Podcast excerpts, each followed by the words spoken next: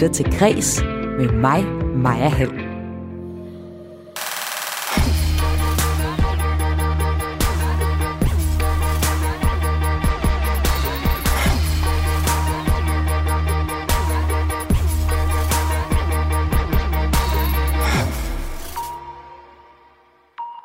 Han leder også publikummer som en anden fodboldanfører og styrer The Minds of 99 direkte ind i succes. I forsanger Niels Brands stemme hører stemmetræner Merete Nørgaard et stort lederskab på det nye album Infinity Action, der udkom i fredags. Og Merete er første gæst her i dit daglige kulturprogram Kreds her på Radio 4. En kunstner, tre værker. Det er navnet på et nyt portrætformat her i Kreds, hvor jeg i dag får besøg af musiker Annika Åkær, der er aktuel med en ny single. Annika fortæller blandt andet om, hvordan hun i 4. klasse blev draget af den voldsomme fortængel i øh, Faust om at sælge sin sjæl til djævlen. Her i udsendelsen, der får du også en anbefaling fra Kreses kulturagent, der har været på et af Danmarks få uldspinderier. Jeg hedder Maja Hall. Velkommen til Kres.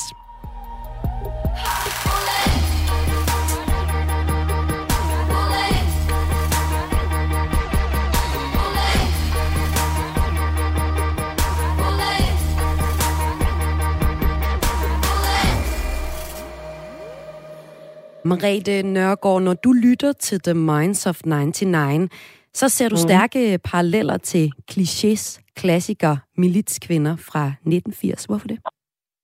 Ja, det, det er faktisk ret sjovt. Jeg tænker sådan det her stolte, stærke, meget øh, kraftige stemmeudtryk, øh, der kommer ud i en sådan lidt cool stil. Altså, hvor jeg tænker, den, den, den er måske sådan lidt farlig. Der er heller ikke særlig meget luft på stemmen, og, og der er sådan et, et minimalistisk, meget kontant udtryk. Øh, og, og det er sjovt, jeg kom bare til at tænke på det, fordi at, at der var noget i, i lyden og noget omkring den her storhed, som jeg synes, at, øh, at, at Nils Brandt formår at gøre som sanger med sin stemme. Så det, så det er noget med, altså militskvinder var jo sådan dengang tænkte jeg. Altså, der, der var jeg ung der. At der var det jo sådan banebrydende med, med, med kliché, der kom ind på scenen. I dag vil det være mere, er det et mere normalt udtryk, tænker jeg. Men, men jeg synes, at, at, at kliché eller militskvinder har den der offensiv øh, stemning, som, som jeg synes noget af, af, af deres musik også har. Vi kan lige høre lidt af den her.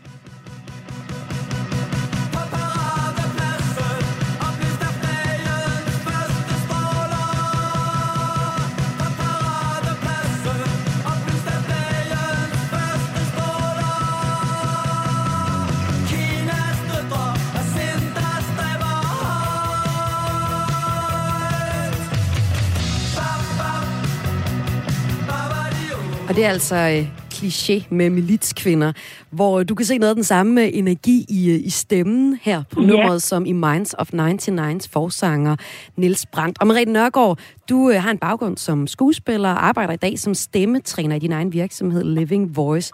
Og det er derfor, vi inviterede dig ind til en samtale om det nye album fra Minds of 99. Jeg ved, at du også bemærket af Nils Brandts artikulationer. Nu skal vi lige om lidt høre øh, noget Minds of 99, ja. så lytteren ved, hvad det er, vi snakker om. Det er altså ikke øh, kliché, som vi øh, spiller her i baggrunden. Men prøv lige at, at, bes- at beskrive det som oplæg til det. Hvad er det, Niels Brandt kan i forhold til artikulation, Merete?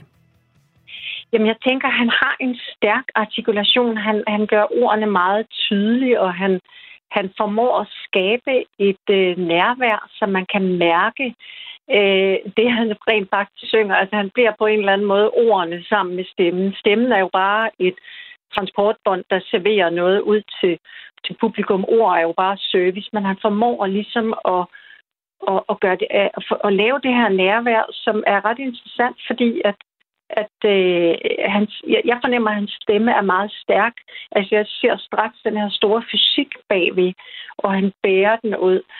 Så øh, jeg synes, han er god til at, at artikulere og gøre det nærværende, det han synger om, og på en eller anden måde bliver det en del af hans personlighed, og det skal det jo også som sanger. Ja. Og Minds of 99, de er de seneste år gået fra at være et band med et relativt smalt publikum til at være decideret folkelig. Et band, som kan samle 52.000 mennesker til en uh, udsolgt stadionkoncert i uh, parken. Mm. Og i fredags udkom så deres fjerde album, Infinity Action. Og i den anledning, der ser jeg altså i dag sammen med øh, dig nærmere på Niels Brands stemme og spørger, hvorfor den taler til så mange mennesker. Vi kan jo nu endelig få hørt noget, Minds of 99. Det første, vi skal høre, det er sangen En Stemme. Vi hører bare lige øh, nogle sekunder fra Ja.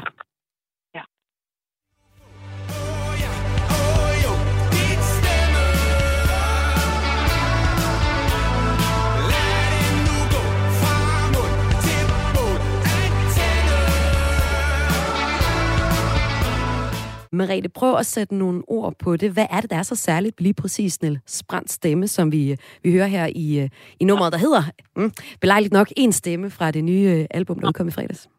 Ja, ja, men det rører også mig, både øh, teksten og stemmen også. Altså han, han, jeg vil sige, han har jo ikke en stemme, han er sin stemme. Altså det er jo dybest set det, som vi bliver ramt af, den her enormt stærke selvfølgelighed, der ligger i hans sangstemme. Han har en sindssygt stærk gennemslagskraft. Det er som om, han ekspanderer sig selv langt, langt ud over øh, kanten af, af den her stadion, eller hvor han nu anstår. Altså, han, han er...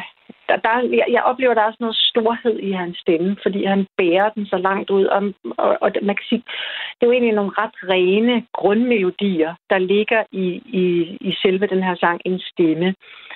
Øh, ikke fordi den er banal på nogen måder, men, men, men stemmen ligger også så dybt samtidig med, at han kan bære den så langt ud. Og det tænker jeg, fordi da man kan sådan spore tilbage, om det er noget Bowie eller Sten for Sort Sol, eller, eller der er sådan forskellige øh, sanger, der måske drøber ind, som man kan høre bagved. Øh, det kan også være, hvad hedder han for Nephew? Øh, Simon ja. ja, altså der er, der er ligesom nogle, nogle 80'er eller længere tilbage, Øh, øh, toner fra den, som han formår at gøre til sin egen øh, personlighed. Men, men han rammer noget, noget stort med den her stemme, og så har han jo den her lidt sjove nasale lyd, som på en eller anden måde bliver han signaturstemme, Ja, det er sjovt, du siger det ikke, fordi jeg tror egentlig, hvis man øh, spurgte rigtig mange af danskerne, hvad tænker du umiddelbart om den her stemme, så vil mange sige, at det er da en ret ordinær stemme. Men øh, du fremhæver jo så den nasale del af det, og så også, at, at det er en magtfuld mand, der står bag, altså i hvert fald, han har en magt med sin stemme. Det synes jeg er ret interessant. Ja. Ja, fordi hvis vi tænker på, at stemmen, det kan du sammenligne med at berøre stemmen af det, der rører mennesker allermest, og du kan slå eller nå det med, med din stemme. Ikke? Men, men, men der er jo en, han er jo ikke sådan en... Du, du hører ikke på stemmen, at der ligger en masse luft. Han er jo meget intens i sin lyd. Altså, han, og hvad betyder han, det, hvis der er meget luft på stemmen? Jamen, der kan du for eksempel tage nogle, øh, nogle sanger, som fraserer mere, laver små krusninger, eller han er, ja, han er meget intens, altså har en meget ensartet, uden den egentlig bliver kedelig. Øh, ikke fordi den er banal stemmen, eller den er, men, men den er ikke så kompliceret. Altså han har kontraster i stemmen, men, men der ligger noget utrolig stærk gennemslagskraft, som om, at det er en, en stor selvfølgelighed for ham at stå på den scene, og så er han jo også et, et der er også et følsomt udtryk bagved. Men, men det, som slår mig allermest, det er den her meget stærke, intense stemme. Når man hører ham i, i, i, i Kvindemin, som jeg tror, det var nogle år siden med Kim Larsens øh, ceremoni, der synger han jo Kvindemin med en ret tydelig nasal stemme. Og der tænkte, der tænkte jeg nemlig, om det er nok en, det, det er en signaturstil. Det er mere en personlighed i hans stemme. Og øh, nu har vi så spillet et nummer fra det nye album her. Jeg kunne godt tænke mig at spille lidt mere, og det er fra et af de engelske numre, for jeg er nemlig interesseret i at høre dig, Merete, om der sker noget i hans stemme, når han synger på engelsk, som han gør her i Early Mornings, Late Nights. Ja. Yeah.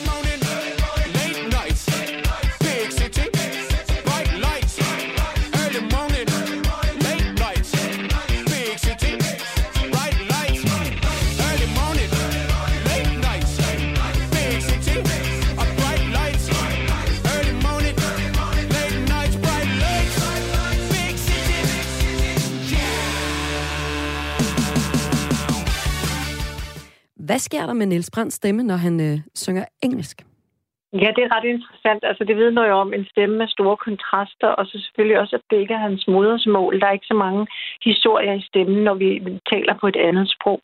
Han øh, evner jo også her at være langt mere staccato, altså øh, være meget øh, mere, kan man sige, bruge et andet taletempo eller syngetempo en styrke. Og den ligger faktisk lidt højere nogle steder i forhold til det nummer, vi hørte før, hvor øh, hans stemme var, var dybere resoneret i kroppen, altså kom fra et dybere sted. Og så igen kan jeg ikke lade være at tænke på noget, noget gammelt Depeche Mode, eller, eller forstår du, hvad jeg mener? Noget, mm. noget, noget, øh, noget for den stemmetid der. Men, men hans stemme virker en lille smule højere her. Altså, den, den kommer op i et andet toneleje. Ja. Det sidste, jeg vil spille for dig, Merete, det er nummeret Krystalkuglen. Og det er egentlig et meget kort nummer, så vi spiller det hele af. For øh, det er Niels Brandt, der oplæser Michael Strunges øh, digt af samme navn. Og jeg er lidt spændt på at høre, hvad, hvad du kan sige om, om det her klip. Ja. Livet er kedeligt uden kaos.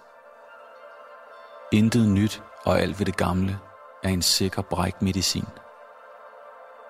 Det uventede, den pludselige formløshed i verdenssystemet og i naturens lovgivning, snevær i maj og revolution i glemte stater. Det var derfor, jeg knuste min krystalkugle og åd stumperne. Det var derfor, jeg kastede den op. I sollyset. Et søpindsvin i flammer. Den faldt ikke ned igen. Her et, øh, et klip igen fra ja. Infinity-pladen, der øh, udkom i fredags. Og her er det jo sådan nærmest øh, Niels Brands helt rå stemme, vi hører. Der er en lille smule underlæg, men han reciterer altså et, øh, et strungedigt her. Er der noget, noget tidstypisk, som du vil fremhæve i hans stemme, når du nu hører den sådan helt rå, som vi gjorde her? Marine?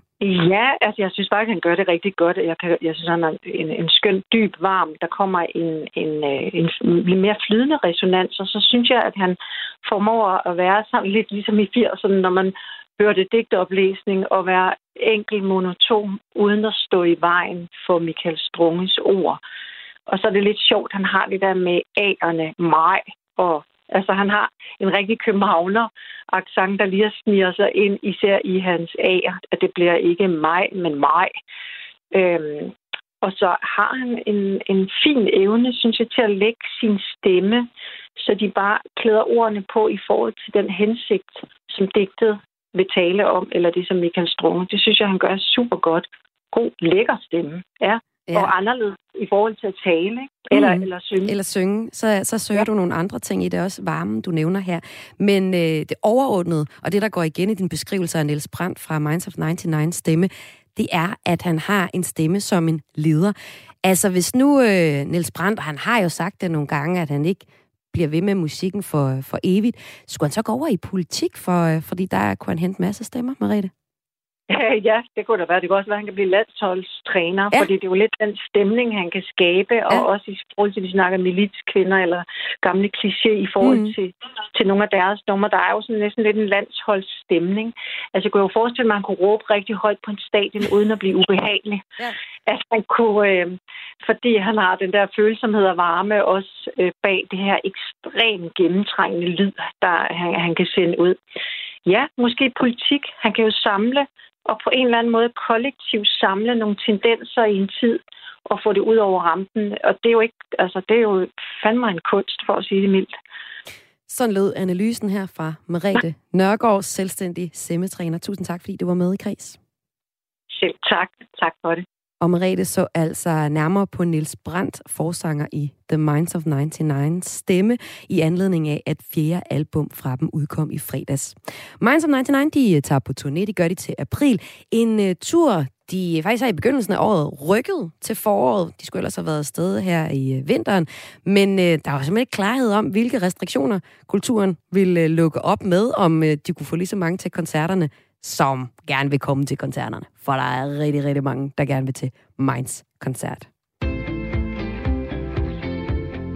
Du lytter til Græs med mig, Maja Hall. Og om lidt her i dit daglige kulturprogram, der får jeg besøg af musiker Annika Åkjær, der fortæller om tre kulturoplevelser, der har haft særlig stor betydning i hendes liv.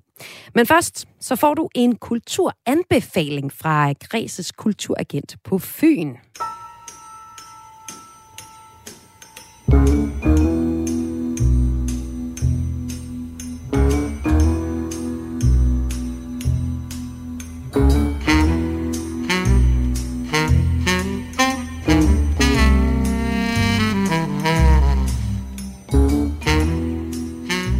Græs har nemlig kulturagenter fordelt over hele landet, og deres opgave er at finde frem til, at opsnuse og opstøve de bedste og fedeste kulturoplevelser i deres nærområde.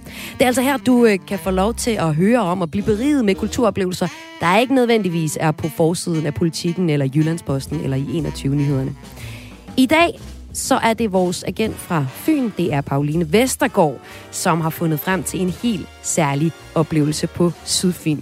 Pauline, hun har nemlig besøgt Hjelholdt Uldspænderi, og der er faktisk ikke særlig mange uldspænderier i Danmark, og de er rigtig fede at opleve. I hvert fald det, som Pauline hun øh, oplevede.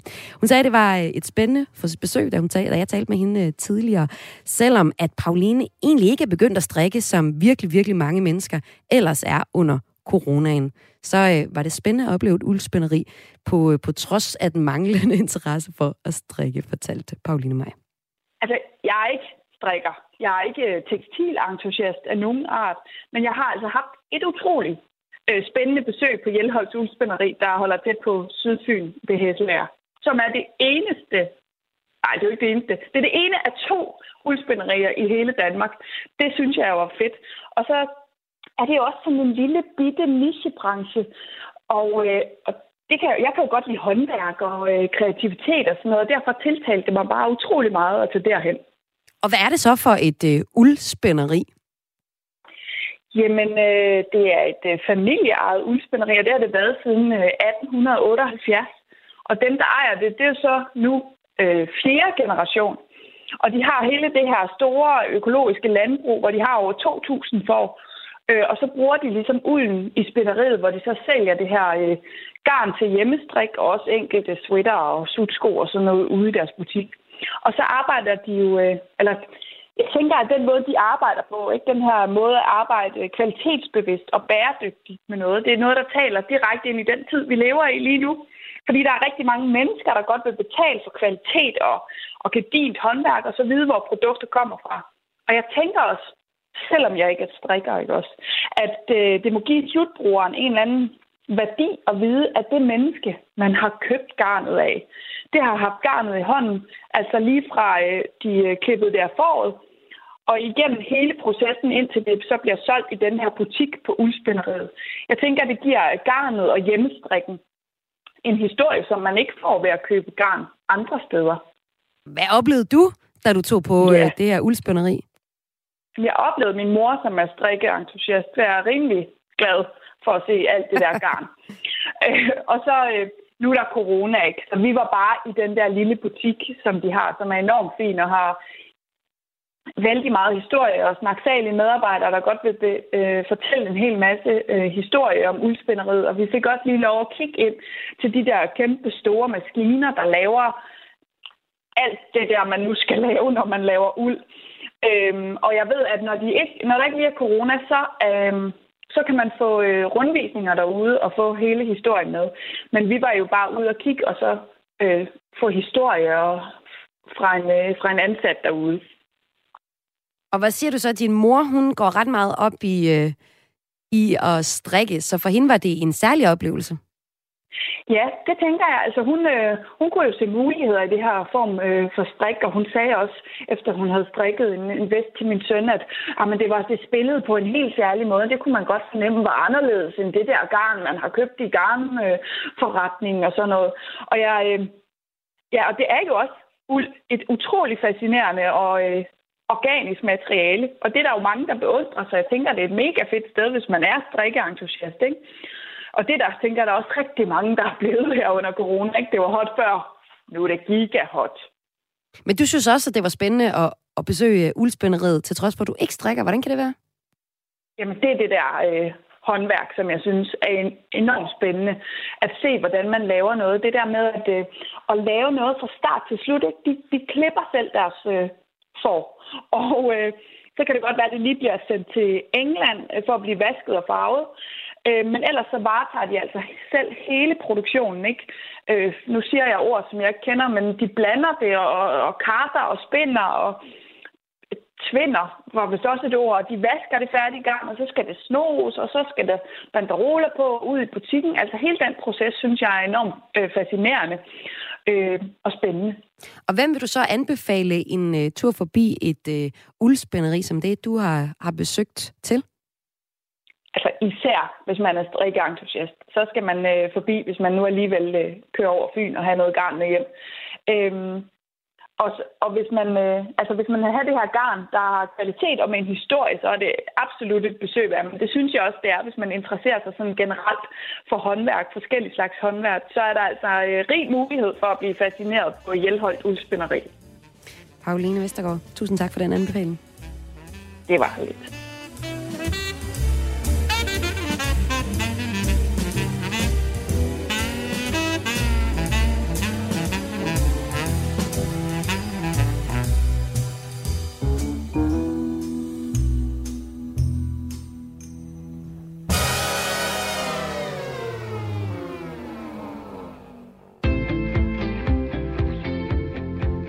Lytter til Græs med mig, Maja Hall. En fortælling om at uh, sælge sin sjæl til djævlen, en amerikansk sangskriver og en dokumentar om en kvindelig komiker. I dag starter jeg en ny portrætserie op her i Græs, de daglige kulturprogram her på Radio 4, hvor jeg inviterer en kulturpersonlighed i studiet til en snak om værker eller kulturoplevelser, der har haft ekstremt stor betydning i deres liv. Portrætserien hedder En kunstner, tre værker. Og øh, min gæst i programmet i dag, det er dig, Annika Åkær. Rigtig velkommen til. Tak. Du er først og fremmest musiker, og har været for eksempel med i Toppen af Poppen, men du er også entertainer, og har for eksempel været med i Stormester. Som musiker udkom du i fredags med et øh, nyt singleudspil. Det er sang T-shirt, og tillykke med den. Mange tak. Den lyder sådan her. A t-shirt, voksen og følsom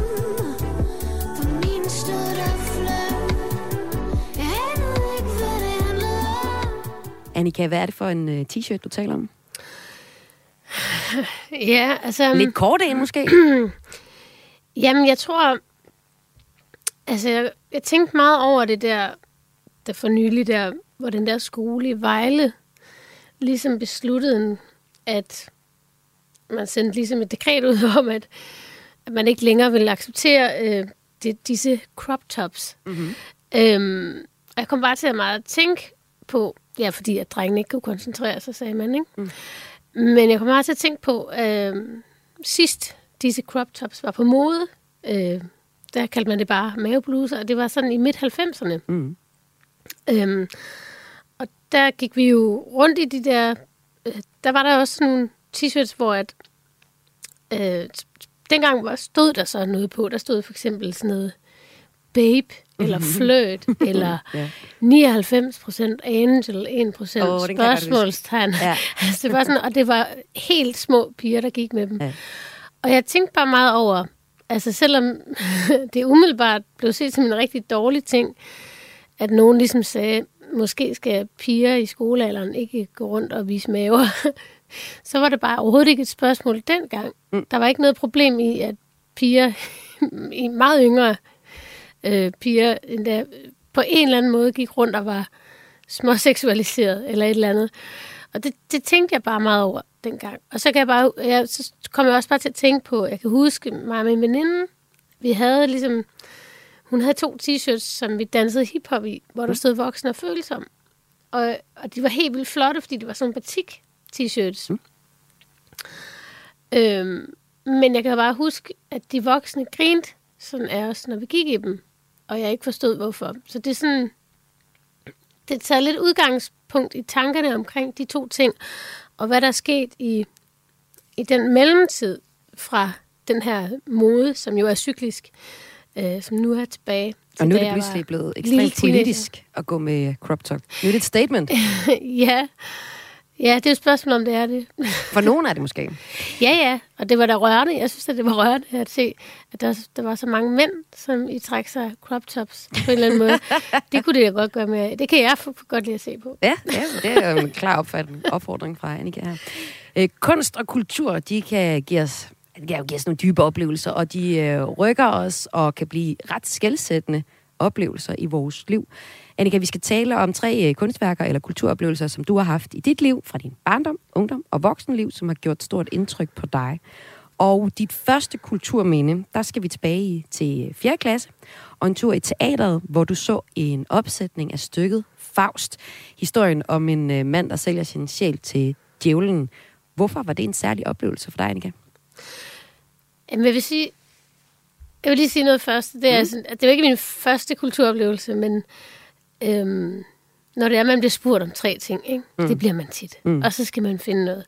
Og, og, og så kan man bruge fire timer på at finde det, det som man tænker, det er det mest rigtige. Eller mm. så kan man finde noget, som man kan sige noget godt om, som også har været vigtigt. Ja. men, så jeg ved ikke, om det er den første, men, men det, det var bare meget øh, vildt, fordi der var flere ting i det. Altså, det var ligesom... At komme i teater, det var noget, som jeg kom til, hvis vi var der med skolen. Mm. Og grundlæggende så er det... Øh, det er så synd for de skuespillere, der skal spille for skoleklasser. Og jeg har, når jeg tænker tilbage på den, det var nemlig sådan en soloforestilling med en soloskuespiller, mm. der lavede den der Faust-forestilling for os. Øh, altså, kæmpe afs. Altså at sidde for en, en hel, altså tre klasser med 10 år. Jeg hørte ikke efter, og skulle lave, er det, du taler? Og skulle lave Faust. Jamen, der er jo ikke, altså, at lave Faust for 10 år, det er jo en eller anden dum idé. Jeg ved ikke, hvordan, men det er tit sådan et eller andet med, så der, det er altid noget med nogle puljer. Mm. Men der, så det, alt det, der egentlig er dårlige idéer, øh, det, det er sådan noget, altså, det er en dårlig idé at spille Faust for 10 år. Men på en eller anden måde, så var det en oplevelse, der satte sig i mig. Øh, på den måde, at, at jeg ligesom virkelig blev ramt af den her fortælling om en, der ligesom solgte sin sjæl til djævlen ja. ved en skillevej. Men jeg tror faktisk, jeg tror, så, der er mange, der godt kan genkende til det der med at blive præsenteret for noget kultur lidt for tidligt. Ja. Yeah. Øh, men så alligevel sætter sig. Og hvis yeah. vi lige skal tage Faust, det er sådan en, øh, en urfortælling, som er fortolket rigtig mange forskellige steder. Det ja. handler, som vi får sagt her, om en mand, der sælger sin sjæl til djævlen, for så modydelse så for hjælp af djævlen i en periode i sit liv. Ja. Og øh, altså, den handler altså om at sælge sig selv for at opnå opnå noget bestemt. Og ideen til fortællingen, den er baseret på en virkelig person, en doktor, Johan George Faust, eller Geo Faust, som levede i starten af 1500-tallet, og så blev også beskyldt for at udøve sort magi. Det er så den historie, men den er jo altså blevet fortolket og skrevet mange gange, ja. og mange forskellige historier. Især er det øh, Goethes skuespiludgave Faust fra 1829, som mange kender i dag, og øh, også er blevet skrevet til et, et, et teaterstykke, og det er jo nok det, som du har set en fortolkning af. Øh, man kan også godt læse Faust som øh, roman, og det anses for at være kronen på Goethes værk, ja. og en stor klassiker inden for øh, tysk litteratur. Men også en ret makaber historie. Hvad var det, du fandt så dragende ved den her historie, Annika? Jamen, jeg tror, der var flere ting i det. Både det der med, øhm, det der med at gerne ville noget, øh, og som, som var umuligt, som, som syntes umuligt. Altså, altså, da jeg var barn, altså, så det jeg laver, det er jo ikke noget, man kunne eller gjorde. Altså, altså være musiker og entertainer. Ja, eller, ja. altså, det er jo ikke nogen, der var, det kunne man ikke. Mm-hmm. Øhm, og nu er det sådan en, der er jo en helt anden vej. Der er YouTube, der er X-Factor, der er alle mulige, sådan set muligheder på en eller anden måde. Men så, så, så både det var jeg draget af, men også, altså jeg tror også selve den der filosofiske fortælling med, at ville have noget instantly på en eller anden måde, vil have noget umuligt øhm, nu, øhm, var jeg draget af. Men jeg tror også grundlæggende, at jeg var draget af, altså hele mit, øh, hvad kan man sige, indtil jeg blev sangskriver, der troede jeg, at jeg skulle være skuespiller, så jeg var meget draget af det her menneske, der stod på scenen, og, og, og, og hele, hele scenekunsten på en eller anden måde. Og jeg tror også i virkeligheden, altså det var, det var så frustrerende. Jeg ved ikke, om det var frustrerende. Jeg var bare meget synket ind i det, men, men der var mange børn i den alder, som ikke interesserer sig for det, jeg, jeg som ikke gad det. Jeg kan lige prøve at læse lidt op af sådan en Goethes Faust, for eksempel, ikke? så jeg lige ja. får en fornemmelse, hvad det er. Ja. Det er sådan noget her. Ånden i livets skumsprøjt, ja. i handlingsstorm, er bølgen der, er jeg vinder hver. Fødsel og grav, et endeløst, et endeløst hav. Hvad skal det rime her måske? En ild, som lever, jeg former og væver ved tidernes susende væv, står jeg vagt. Jeg væver for Gud en forvandlingsdragt. Mm. Ja. Det er jo ikke umiddelbart en fortælling øh, for, for børn, men, men, øh, men var der noget i fortællingen i sig selv, som du også tog med dig fra det her, udover at du synes, det var fedt at se en skuespiller fremføre noget? Øh, jamen, jeg, jeg, jeg tænker, tænkte virkelig meget over det der med at give, give, give sig selv for at opnå noget det her, og det er noget, jeg ligesom stadigvæk tænker over, og forhåbentlig at de fleste egentlig tænker over. Øh, og det er også derfor, det er så stærk en grundfortælling i verden, altså i mange, mange, mange fortællinger. Altså, du kan ikke finde en eneste skurk i en Marvel-film, som ikke på en måde er en Faust. Mm. Der har solgt lidt af sin sjæl, ja. ja, ja, præcis. Ja. Øh, og så mister sig selv i det, ikke? Øh, og, øhm, og så tror jeg egentlig også bare grundlæggende, at det, det der satte sig i mig, var ligesom også, at, at jeg følte mig nærmere mig selv ved at have den her oplevelse med teatret, og samtidig fjernere længere væk fra mine jævnaldrende. Mm.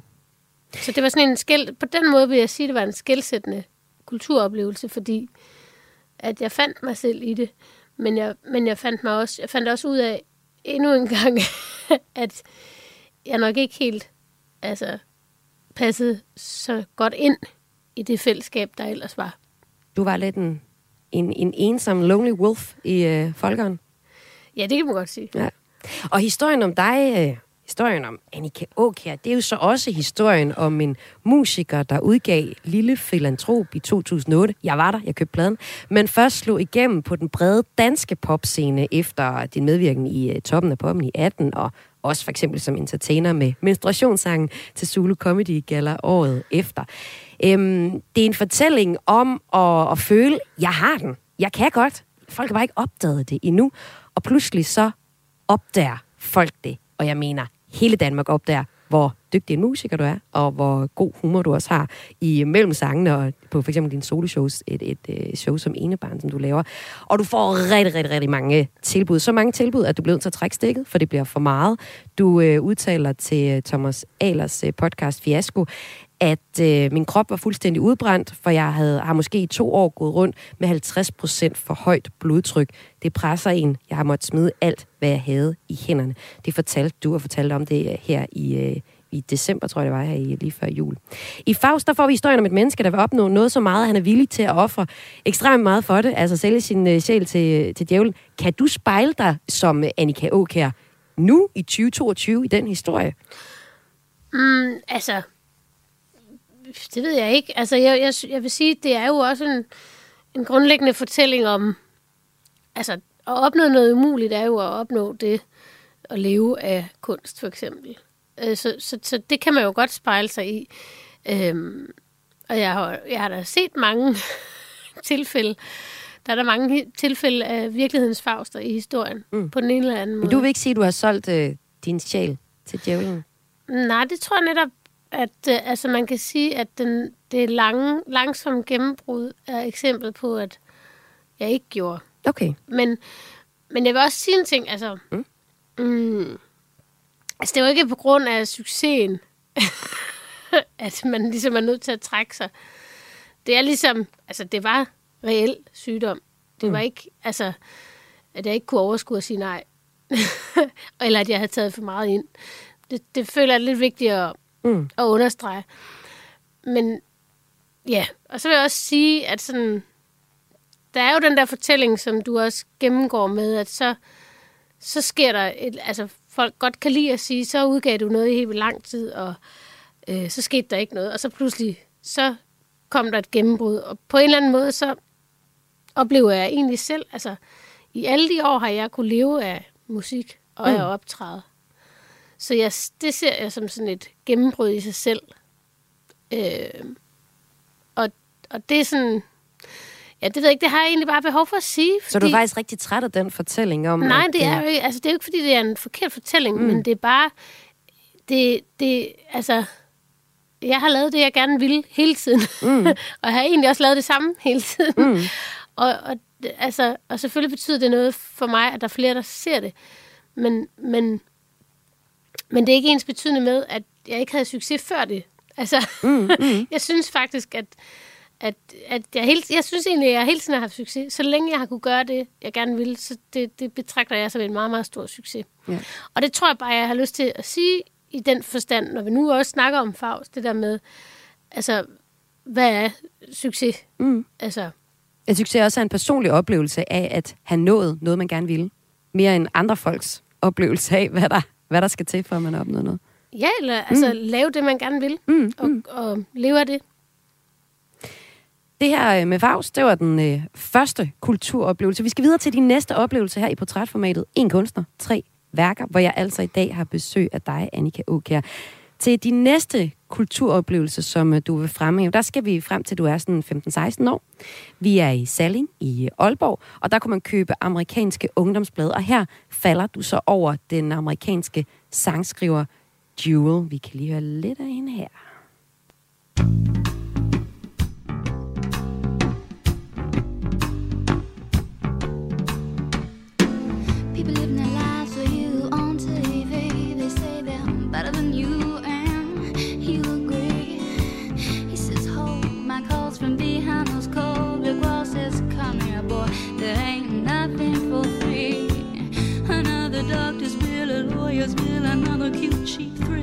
love him if you put him in your will, but who will save your soul when it comes to the flowers now? Hvad øh, tiltalte dig ved øh, Jewel, Annika?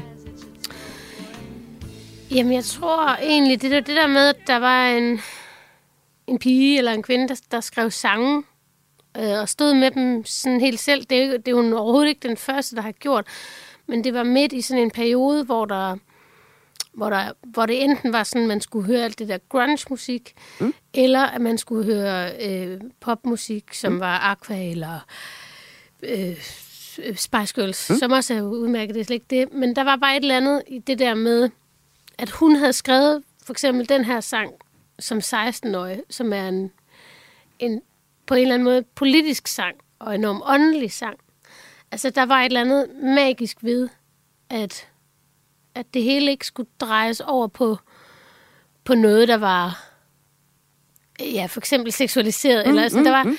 det, var, det var bare sådan, det, den, hendes debutplade, som hedder uh, Pieces of Me, mm. eller Pieces of You. Pieces of You, ja. ja. Øhm, altså, det er bare en, et mesterværk af en plade. Ja. Og hun har ligesom heller aldrig fulgt efter det. Lidt ligesom Alanis Morissette. men men det, så de to plader gik jeg ligesom og hørte det der med at, at mærke, at, at der, var en, der var sådan så stor en kraft bag et, et meget feminint udtryk på en eller anden måde. Det, det, det, det satte sig meget i mig og har, har formet meget. Altså, måske, var måske grund til, at jeg ligesom tænkte, om, sådan nogle sange kan jeg også skrive. Eller mm. sådan, det, det kunne jeg føle. Altså, og også egentlig det der med, at jeg troede, jeg havde aldrig spillet musik, før jeg kom på efterskole. Øh, så det var egentlig ikke noget, jeg troede, jeg skulle. Og så tror jeg det der med, at jeg troede altid, man skulle have et band, og det der med, at hun stod bare helt selv, mm. øh, det, det var jeg meget draget af. Ja, Jewel uh, Kilcher, som hun hedder, er fra mm. Utah i USA. Hun er komponist, musiker og forfatter og har solgt over 25 millioner albums på verdensbasis. Hun er ikke måske alligevel et stort uh, mainstream-navn, men hun har altså solgt masser af plader. Og øh, Udover det, så har hun så faktisk også medvirket i både film og teater, blandt andet i filmen Ride with the Devil fra 99. Nu spillede jeg en lille smule af Who Will Save Your Soul. Du sagde, det var et øh, politisk nummer. Er det derfor, du har valgt, at vi lige præcis skal høre det her i Kreds i dag? Øhm, jamen, jeg, altså, hun, der er jo også masser af kærlighedssange mm. på det album, men jeg synes, der var bare et eller andet ved, at hun fortalte os i en interview, at hun skrev den som 16-årig. Det der med, at en 16-årig kan skrive en ja. politisk sang, det tiltrækker mig meget. At, øhm, at ligesom lidt, at der er også noget at sige om verden, når man har den alder, og som er klogt. Øhm, Hvad fortæller hun her?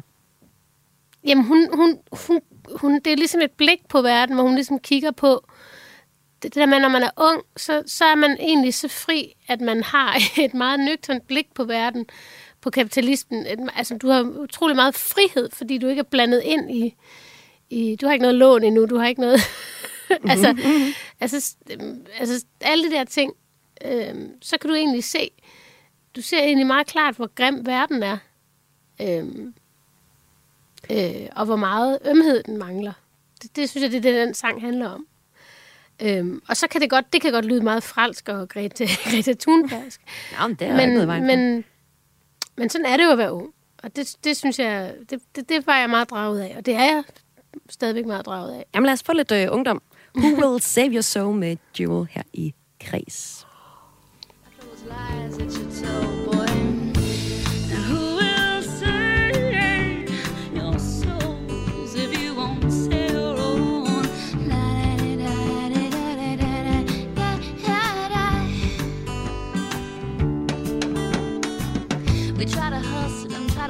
them, try to cuss them. The cops want someone to bust down on Orleans Avenue. Another day, another dollar, another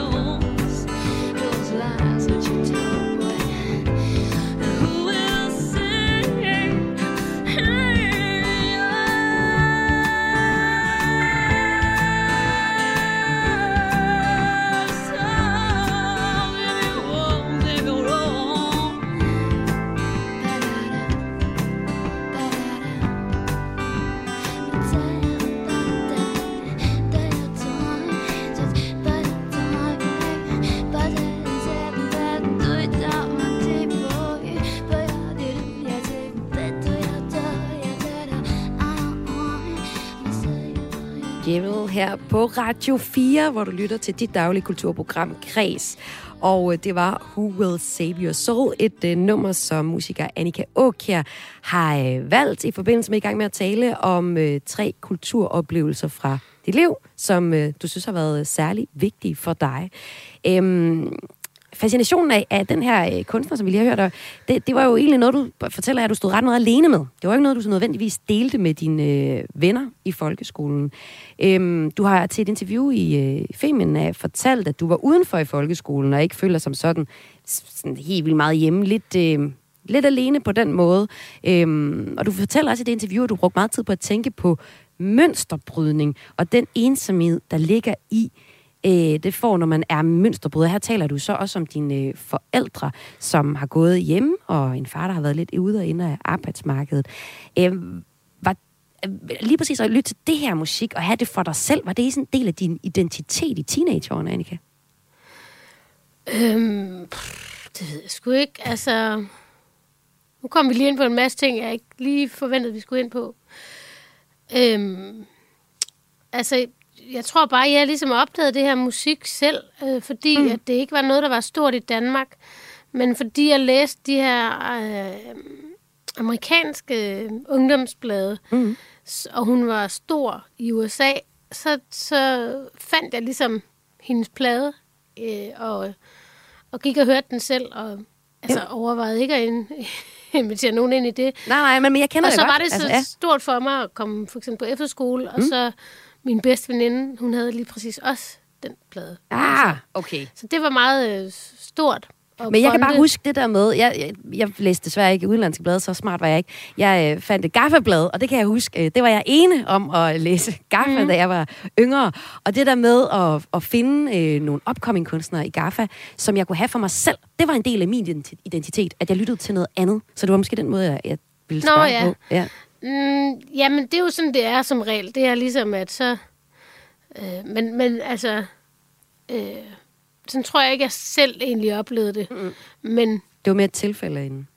ja, Ja, ja, ja. ja. Den tredje kulturoplevelse, vi skal ind på, det er den sidste. Det er en oplevelse, som... Øh, ja, vi skal til USA, og vi skal høre fra komikeren Joan Rivers. These are all my jokes over the last 30 years. Why should a woman cook? So her husband can say, My wife makes a delicious cake to some hooker? and you wonder why I'm still working. All stand ups are innately insecure. Age? It's the one mountain that you can't overcome. I have no one to say, Do you remember? And that is very difficult.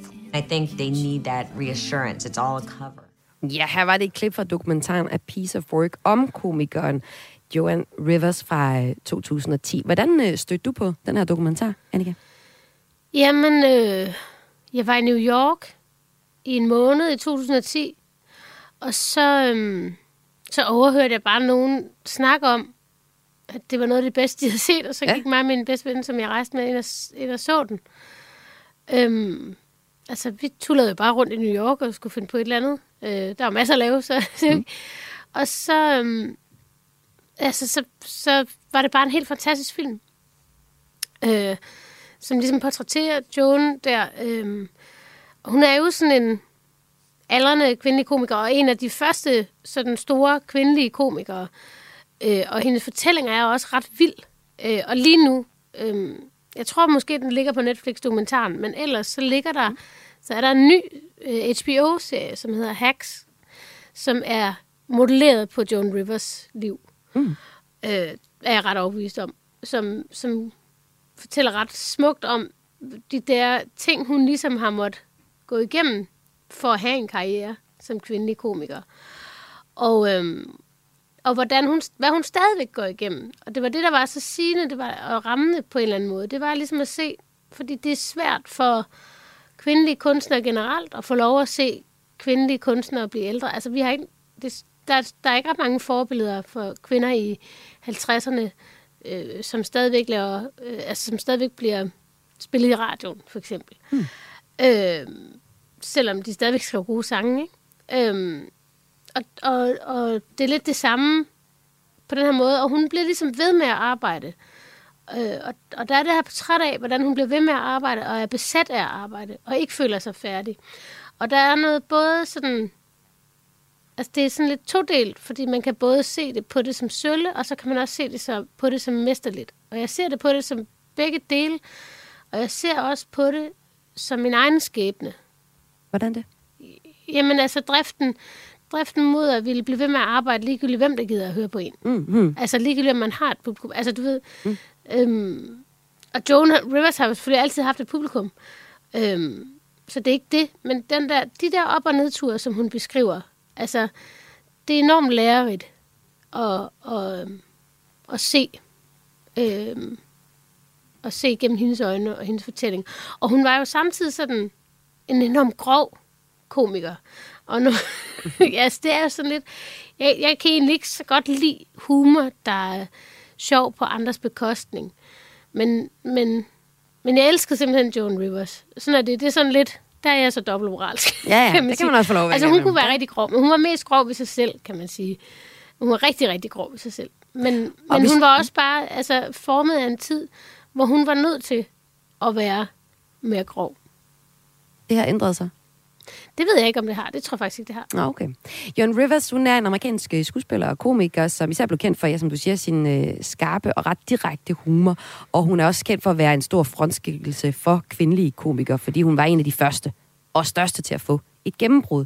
Hun har lavet øh, flere forskellige shows. Hun er kendt for blandt andet Piece of Work, som jeg lige spillede lidt af traileren fra her.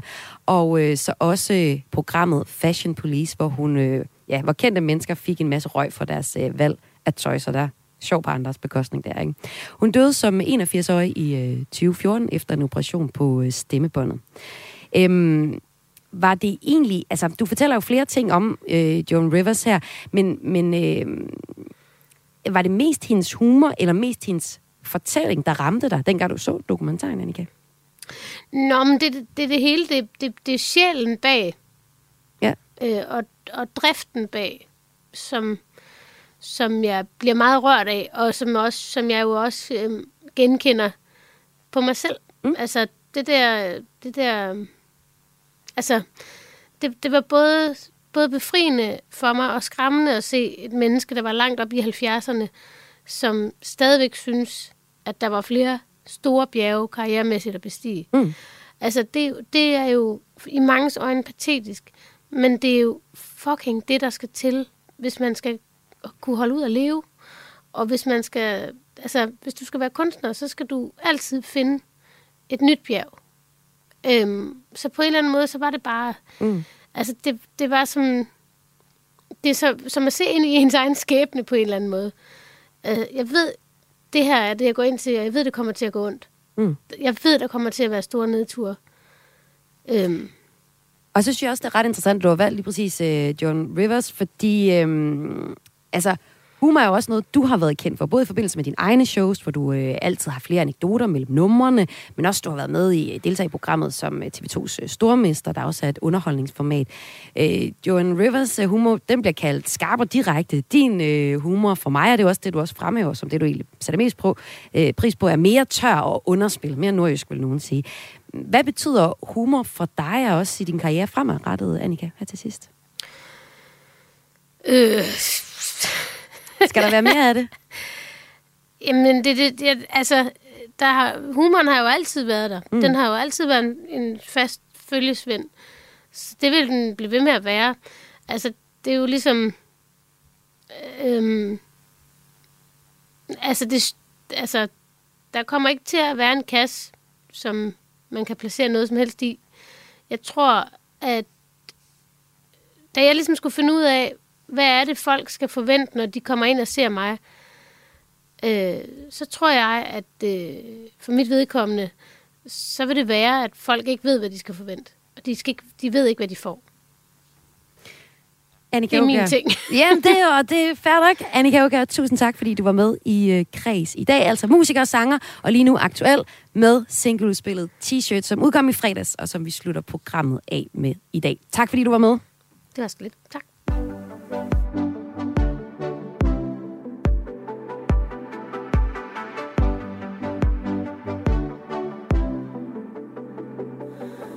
Det var dig, der gik i kirke sammen